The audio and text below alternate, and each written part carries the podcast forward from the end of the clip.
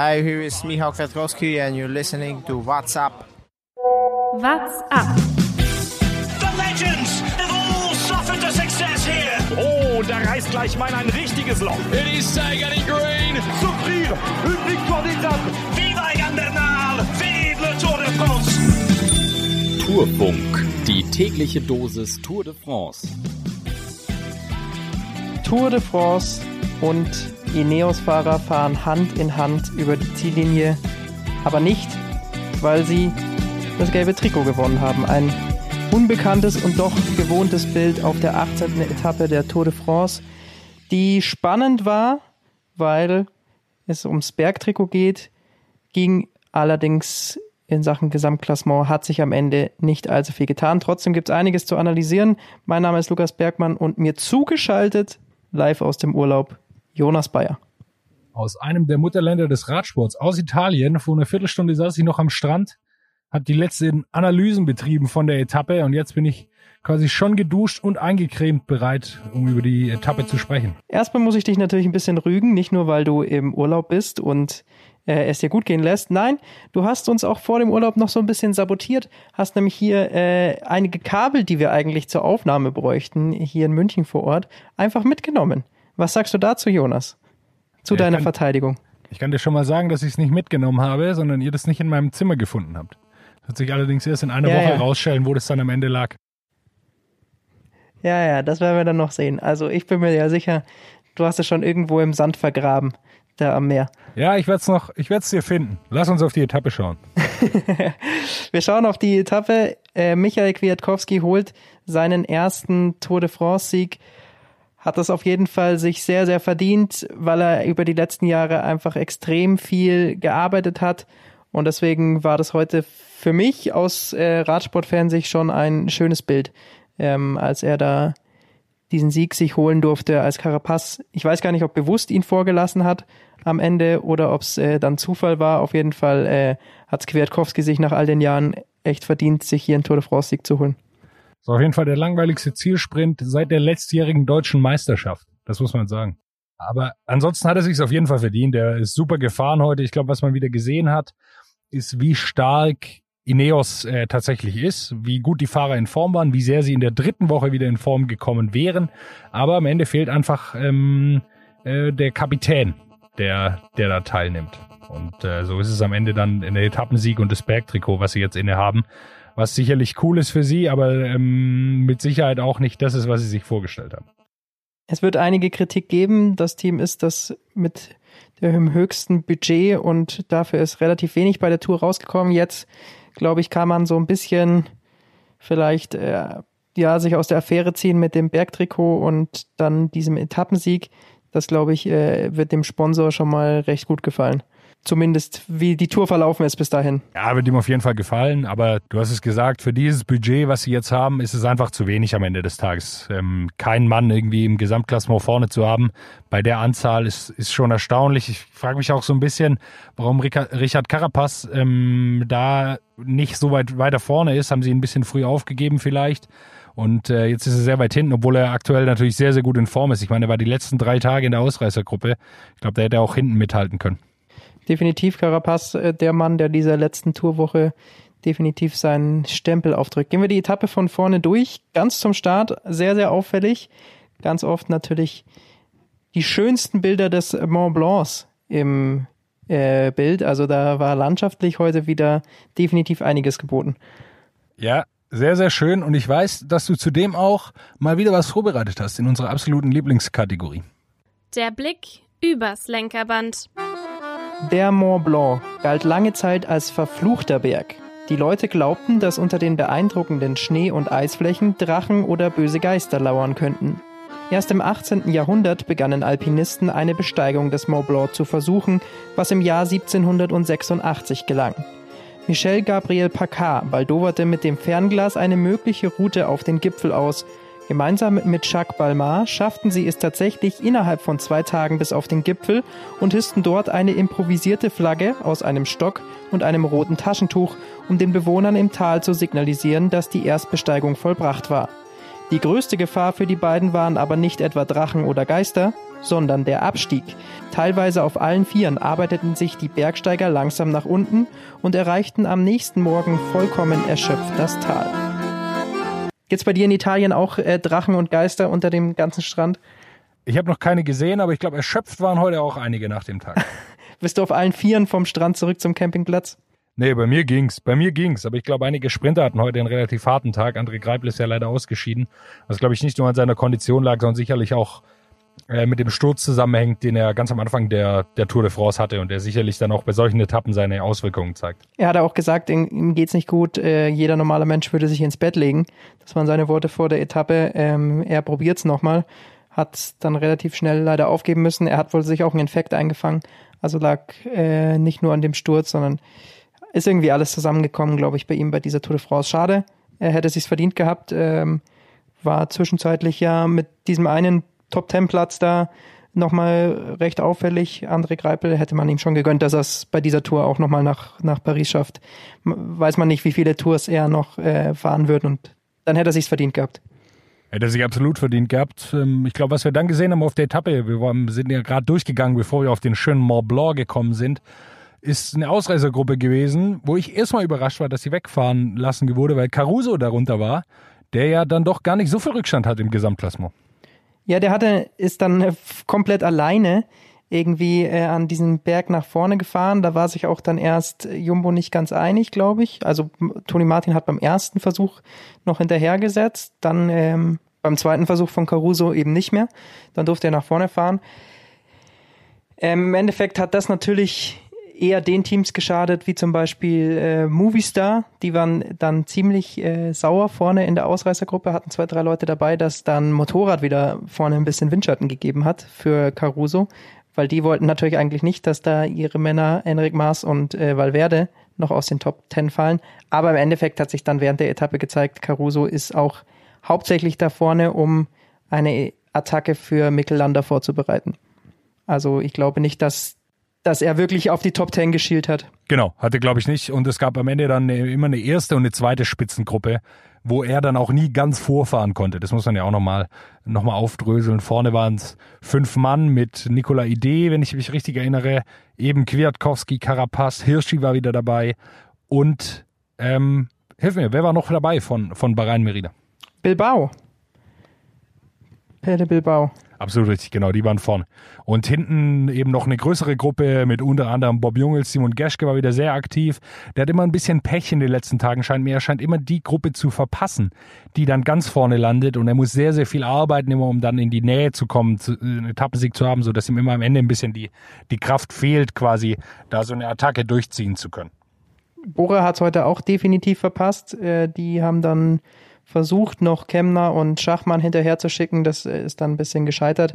Weiß ich auch nicht, ob das dann so klug war oder ob man sich dann nicht doch eher auf morgen hätte konzentrieren sollen. Also haben sie dann ja auch relativ schnell. Also Kemner ist dann keine Attacke mehr mitgegangen, weil ich glaube, morgen wird nochmal ein ganz wichtiger Tag für Bora, wenn sie dann nochmal versuchen werden, alles für Sagan zu probieren, auch wenn da die Situation ums grüne Trikot langsam auch ein bisschen auswegslos erscheint. Ja, und das ist einfach heute wieder im Zwischensprint hat er wieder Punkte verloren auf Bennett und Trentin hat sich sogar noch dazwischen geschoben zwischen Bennett und Sagan. Das ist natürlich doppelt ärgerlich und scheint mir fast so, dass sie, klar kämpfen sie noch drum, aber es ist jetzt nicht, dass sie alles dafür tun, das nochmal zu erreichen.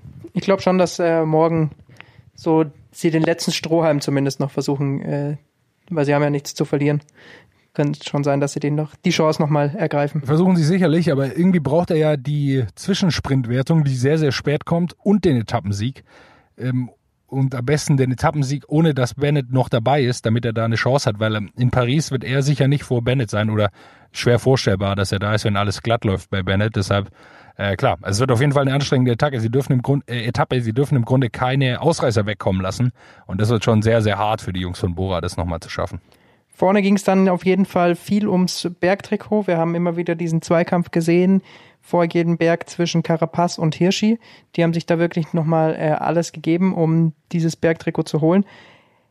Es war dann nur diese eine Abfahrt, die Mark Hirschi davon gestoppt hat, ist, glaube ich, sich heute zu holen.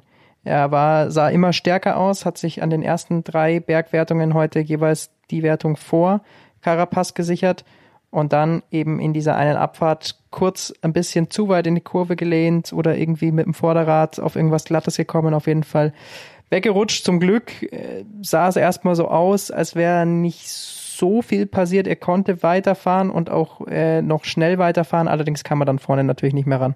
Nee, äh, da kommt man dann nicht mehr ran. Dafür waren die zwei Jungs vorne auch zu stark. Also äh, ich fand es erstmal sehr geil, diese Zwischensprints um die, um die Bergpunkte und dann natürlich super ärgerlich, dass Hirschi da nicht mehr mit reinhalten konnte, weil er konnte sich die letzten Tage schon, Carapaz nicht. Carapaz aber in einer super Form, Kwiatkowski auch. Äh, wäre sicherlich ein geiles Finish geworden, wenn er da noch dabei gewesen wäre und ähm, Ineos gezwungen wäre, so taktische Spielchen zu machen wo dann, ähm, wo es dann eben nicht, am Schluss nicht dazu kam und äh, die zwei Jungs dann da vorne raus waren. Kwiatkowski hat dann einfach immer Tempo gebolzt für Carapaz, damit eben Hirschi nicht mehr rankommt. Äh, gab während dieser Tour de France-Etappe immer wieder diese Diskussion, äh, ob es jetzt okay gewesen wäre, dass, dass die da weiterfahren oder ob man hätte warten müssen auf Hirschi.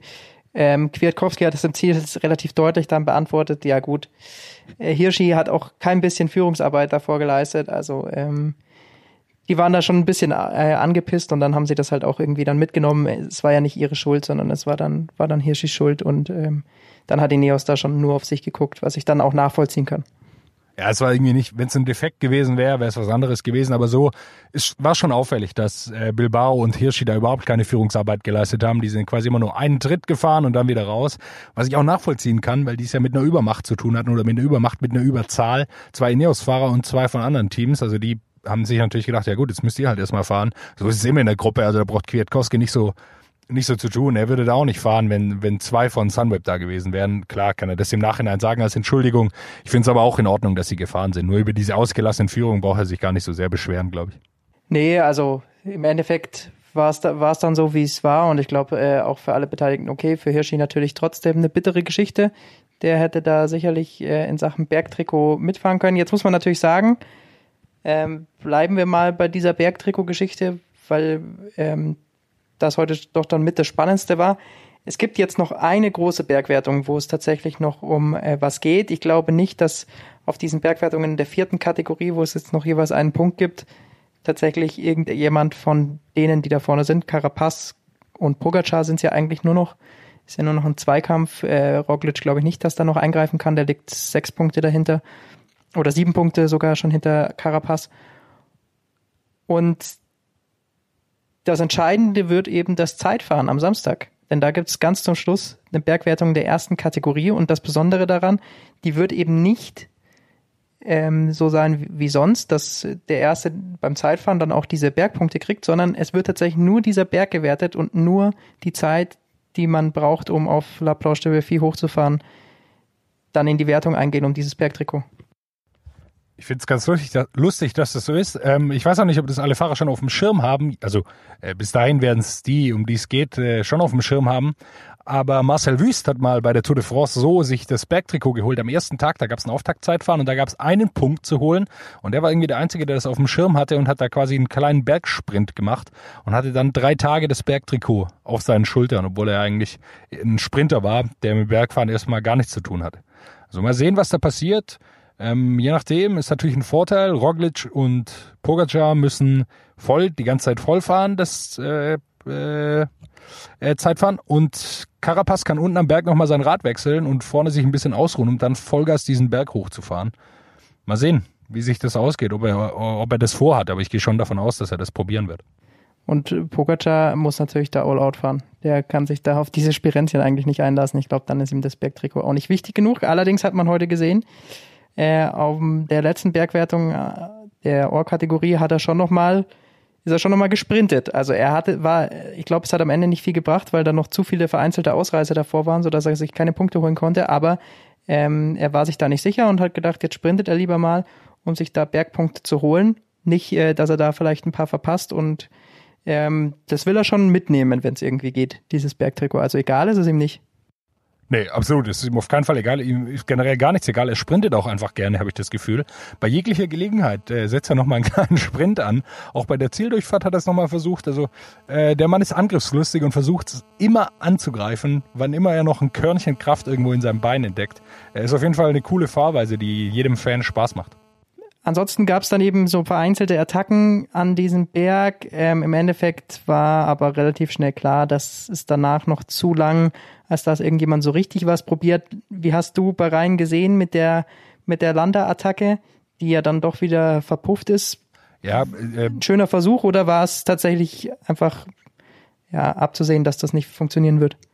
Ja, abzusehen war es vielleicht gar nicht, dass es nicht funktionieren wird. Ich, mir gefällt erstmal, dass die als Team versuchen, ihre Teamstärke auch auszuspielen. Also sie haben noch ein paar Leute da, die, die helfen können. Sie sind eines der wenigen Teams, die auch noch Leute da haben, neben Jumbo Wismar. Und am Ende des Tages war es natürlich schon gut.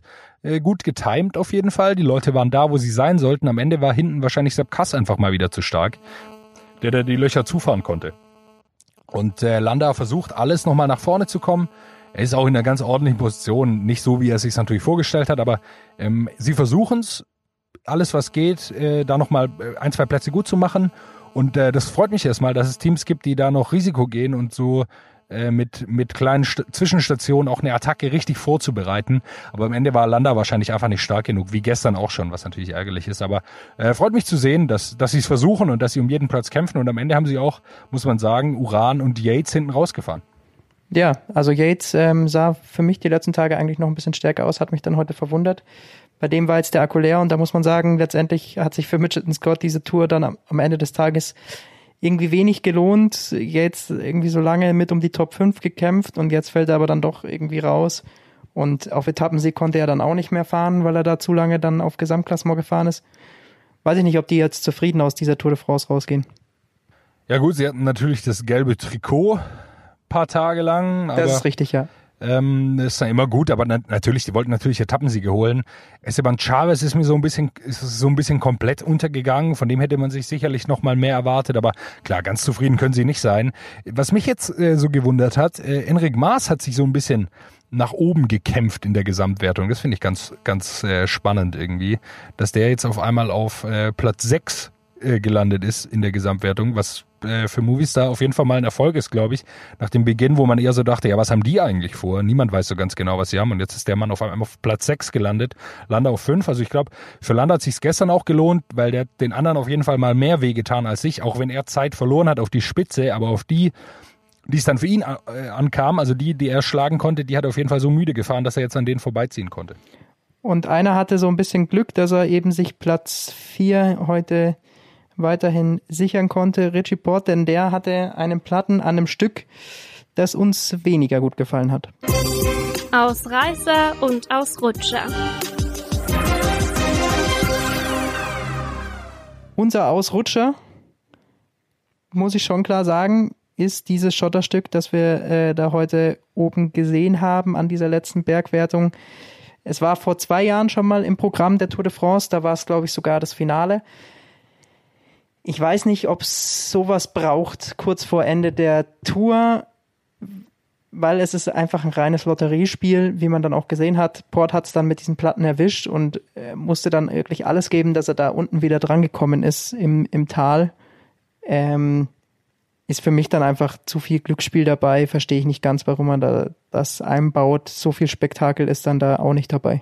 Ja, ich finde Gravel ja ganz geil. Also äh, das generell zu fahren, wir haben es gesehen, Strade Bianche erstes Rennen der wieder gestarteten Saison, richtig cooles Ding. Aber da macht das Gravel-Stück hier auch nicht so viel Sinn irgendwie. Es war jetzt nicht an einem, an einem Schlussanstieg. Planche Belfi ist man letztes Jahr da hochgefahren, auch am Schluss mit Gravel. Da denkt man dann, ja, okay, da macht man das so und dann ist es zum Schlussaufstieg. Aber da ist es irgendwie noch, dann geht's noch 30 Kilometer danach weiter, nach diesem Gravel-Ding. Da macht es für mich gar keinen Sinn. Wenn, dann muss das irgendwie eine längere Passage in einem Klassisch Klassikerstück sein, um das irgendwie so eingebaut zu haben, wie auch die Kopfsteinpflaster immer wieder eine Rolle spielen bei der Tour de France. Aber einfach da so äh, randommäßig so ein Gravel-Stück einzubauen, zwei Kilometer, äh, macht für mich überhaupt keinen Sinn. Wenn, dann muss es sinnvoller eingebaut sein als, okay, jetzt hat man noch Gravel dabei und am Ende ist, äh, hat vielleicht irgendeiner einen Platten. Zwei Tage vor dem Zeitfahren, das ist dann auch Quatsch. Definitiv ähm, hatte dann aber da das Glück, dass er ähm, da sich irgendwie unten wieder ranfahren konnte. Das zeigt schon, dass er in, in guter Form ist, wenn er da auf die Gruppe vorne da nicht so viel verloren hat und sich da wieder rankämpfen konnte. Also Port äh, fährt eine sehr, sehr gute Tour de France. Hat auch nicht Jumbo Wismar ihm noch ein bisschen geholfen, weil Dumoulin ja mit ihm in der Gruppe war. So wie ich das gesehen hatte. Also er hatte auch ein bisschen Glück. Ja, richtig. Dumoulin wollte natürlich auch noch nach vorne, um sich da die Zeit äh, zu. Genau, der hatte noch irgendwie holen. geplant, an, an, an Uran vorbeizukommen. Also er hat irgendwie ein bisschen davon profitiert, dass äh, die noch nach vorne fahren wollten, was auch dafür spricht, wie wenig Angst Primus Roglic noch vor Richie Port hat aktuell. Also der Mann ist auf Platz vier im Gesamtklassement und äh, wenn sie ihn nach vorne fahren, um einen Mann in die Top Ten zu bekommen, dann zeigt das schon, wie selbstsicher die sind, dass sie da nicht mehr sich zu fürchten brauchen. Das ist äh, definitiv richtig. Ausrutscher kommt heute von äh, einem unserer Hörer eine sehr, sehr schöne Geschichte aus äh, Freiburg von Eike. Die planen nämlich für kommende Woche, den 26. September, eine sehr schöne Aktion, wo sie eine Everesting Challenge äh, durchziehen wollen. Und zwar am Schau ins Land, Jonas, dein Hausberg sozusagen. Ähm, in der, der Nähe. Der Hausberg, den ich noch nie befahren bin. Aber dort führen sie eine Everesting Challenge für den guten Zweck vor, äh, und zwar unter dem Hashtag CRC äh, Freiburg geht es darum, Spenden zu sammeln für die medizinische Versorgung Geflüchteter. Und zwar äh, für den Verein Medi Quali Deutschland e.V. Wir verlinken euch das gerne in den Show Notes. Wer in der Nähe ist, ist dazu gerne eingeladen, kann dort äh, gerne mitfahren und dort äh, mitmachen. Reicht auch, wenn man nicht die komplette Everesting Challenge äh, durchzieht und zwölfmal den Schau ins Land hochfährt, sondern äh, jeder, der da einmal hochfährt oder ein bisschen was spendet, ist da gerne gesehen. Wie gesagt, verlinken wir euch in den Show Notes. Ist äh, eine sehr schöne Geschichte, wie ich finde, und zeigt auch, dass man mit dem Radsport irgendwie ein paar besondere äh, Sachen äh, auch für den guten Zweck machen kann. Ja, ich wollte, äh, ich finde so eine schöne Sache. Ich wollte gar nicht dazwischen gehen äh, und ich stimme dir bei allem zu, dass du gesagt hast, außer dass du es als Ausrutscher angekündigt hast. Ich vermute, du wolltest Ausreißer sagen. Ich wollte Ausreißer sagen. Das ist natürlich äh, ein, ein blöder Versprecher gewesen. Natürlich absoluter Ausreißer. Ja, aber alle wissen, wie es gemeint ist. Äh, das Lob ist ganz bei dir, Eike. Schöne Aktion. Verlinken wir in den Show Notes für jeden, der da was spenden möchte oder mitfahren möchte immer gern gesehen. Schauen wir noch auf die äh, Wertungen. Wir sind äh, gerade schon durchgegangen. Ähm, das ist, im gelben Trikot, glaube ich, würde nicht mehr viel passieren. Morgen ist dafür zu wenig los. Glaubst du, dass sich auf dem Podium noch irgendwas verändert? Beim Zeitfahren gibt es natürlich nochmal die Möglichkeit. Ähm, Richie Port sieht zwar gut aus, aber eineinhalb Minuten auf Miguel Angel Lopez weiß ich nicht, ob er holt. Und ich glaube auch, dass Miguel Angel Lopez äh, dazu zu schwach im Zeitfahren ist, als dass er auf Pogacar die halbe Minute aufholen kann. Also für mich scheint es so, als wäre diese Tour de France entschieden. Ja, sieht fast so aus. Ich kann äh, Lopez gar nicht so gut einschätzen im Zeitfahren, aber ich hatte schon vor der Tour gesagt, es, es zählt jetzt natürlich auch am, am, an diesem vorletzten Tag so ein bisschen, wer hat überhaupt noch Kraft. Und da sind natürlich die vorne, äh, klar, Roglic, Pogacar, die sind die besten Zeitfahrer von den Jungs da, generell. Äh, ich glaube auch nicht, dass Pogacar das aufholen kann, aber da hinten äh, Lopez und Port, da bin ich mir noch nicht so ganz sicher. Ähm, wobei natürlich Port auch ein bisschen zurück, zurückschauen muss auf, auf Landa. Ich weiß nicht, wie, wie, wie du das einschätzt. Das sind jetzt quasi 20 Sekunden, die Landa noch Rückstand hat auf Port. Ähm, da könnte es noch mal, könnte es noch mal spannend werden. Also diese Plätze, vier, fünf, sechs, glaube ich. Da könnte was passieren, je nachdem, ob einer einen schlechten oder einen sehr, sehr guten Tag hat. Ja, dort äh, äh, ist noch ein bisschen enger. Da liegen sie alle so innerhalb von 40 Sekunden oder einer halben Minute. Landa könnte auf Port noch was aufholen, aber dafür ist Port, glaube ich, für mich im Zeitstar äh, Zeitfahren auch zu stark. Yates ist dann auch schon sehr weit weg auf sieben. Also es sind immer so 40 bis 50 Sekunden Abstände. Und da muss natürlich auf so einem kurzen Zeitfahren schon einiges passieren. Klar, am Berg, ähm, das ist eben das, was so schwierig einzuschätzen ist, ist ähm, vielleicht dann auch mal die Frage, wechselt man unten das Rad? Ähm, wer kann sich da am Berg noch, noch besser durchbeißen? Also klar, da kann es schon noch Verschiebungen geben, aber das, was alle natürlich äh, irgendwie da noch angestrebt haben, aufs Podium zu fahren, ich glaube, das ist äh, für alle dahinter schon futsch. Dumoulin hat sicher noch eine Chance, an, an Yates vorbeizufahren, vielleicht sogar. Das sind ein bisschen über eineinhalb Minuten. Aber Yates hatte jetzt schon richtig Probleme, muss man sagen. Und Dumoulin sah eigentlich noch ganz gut aus und ist natürlich mit Abstand wahrscheinlich der beste Zeitfahrer da in der, in dieser hinteren Reihe. Deshalb mal sehen, ob der noch was, was aufholen kann. Aber klar, ähm, da muss immer irgendwie was dazukommen. Ein sehr schlechter Tag oder ein sehr guter Tag von einem oder einer hat, muss, hat ein Radproblem oder sowas, was ich niemandem wünsche, sondern jeder soll jetzt bitte einfach durchkommen und am Ende soll das beste Bein entscheiden. so wie es ja gestern auch war. Das ist einfach die beste Ausgangslage und dann äh, wird, glaube ich, um Zeitfahren nicht mehr so viel passieren. Beim grünen Trikot gibt's noch zwei Möglichkeiten, morgen und am Sonntag zu punkten. 53 müsste, nee, 52 Punkte sind's für Peter Sagan hinter Sam Bennett. Und das heißt, morgen gibt es nochmal 70 Punkte, 20 für den Zwischensprint, 50 im Ziel. Dasselbe dann am Sonntag. Wir haben es angesprochen, morgen wird's schon hart nochmal. Ähm, da ist eigentlich so die letzte Chance für Peter Sagan, wenn er es irgendwie schafft, mit Bora zusammen Sam Bennett abzuhängen, dann vielleicht eine Chance. Ansonsten ist das, äh, denke ich, auch schon durch. Das Bergtrikot sind, wie gesagt, eben nur die zwei Punkte. Da kommt alles auf das Zeitfahren dann am Samstag an. Und das weiße Trikot ist Pogacar nicht mehr zu nehmen. Das sind über drei Minuten für, für Enric Maas. Ich glaube, das, das ist eindeutig. Ja, da gibt's wenig Debatte. Ähm, auch wenn Enric Maas jetzt, glaube ich, eine ganz gute Tour gefahren ist. Ich hatte es vorher schon erwähnt, ich bin überrascht und äh, auch erfreut für, äh, für Movistar, dass sie das geschafft haben. Aber da wird nicht mehr passieren. Dafür sieht Pogacar auch einfach viel zu stark aus, muss man klar sagen. Dann schauen wir noch auf die Zahlen der heutigen Etappe. Stravazen.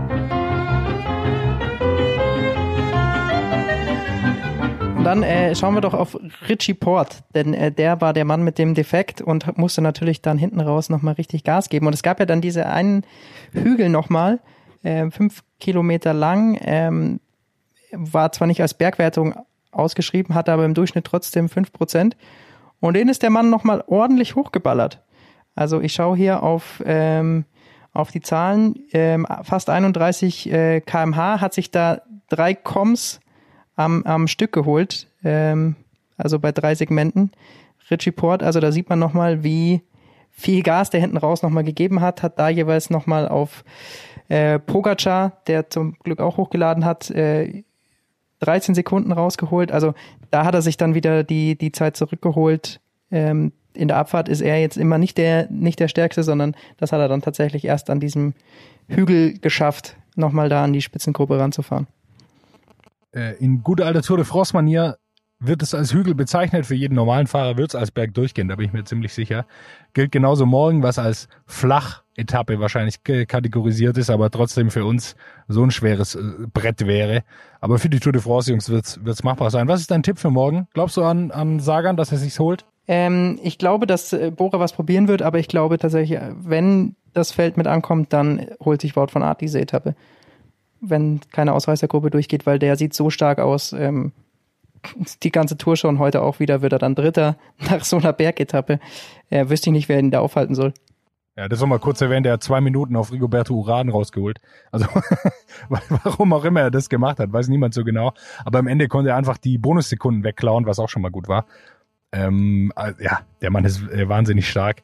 Äh, sonst würde ich noch, ich glaube schon, auch die Möglichkeit von der Ausreißergruppe vielleicht noch mal Greg van Avermaet ins Rennen werfen. Ich habe ihn nicht mehr in meinem Fantasy-Team, aber ich würde es ihm wünschen, dass er da noch mal die Chance hat, sich einen, einen Titel zu holen. Ansonsten sieht es auch nach einer Thomas de Gent-Etappe aus. Mal sehen, was der Mann noch im Tank hat. Ja, hat es heute auch wieder so ein bisschen probiert. Ähm, er sagt ja die ganze Zeit, er hätte eigentlich die Beine, um bei jedem anderen Rennen was zu holen, aber bei dieser Tour de France ist das nicht möglich mit diesen Beinen, weil die Fahrer einfach so stark sind. Ähm, ich glaube, eine große Attacke vom Bora, so ab Kilometer 76 lohnt sich mal einzuschalten. Da sind es dann noch 90 bis ins Ziel und ab da geht's dann leicht bergauf. So ähm, ja, fast 50, 60 Kilometer lang leicht bergauf mit dieser Sprintwertung eben zwischendrin. Und da könnte es sein, dass man versucht, Bennett abzuhängen.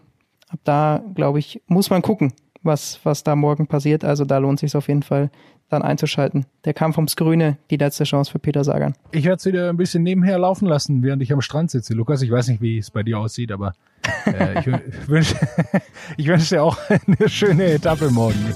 Hoffentlich kommt irgendein Sandsturm auf oder so und bläst dich weg. Nein, ich wünsche dir natürlich ganz viel Spaß. Du hast dir den Urlaub verdient. Ruh dich in Ruhe aus. What's up?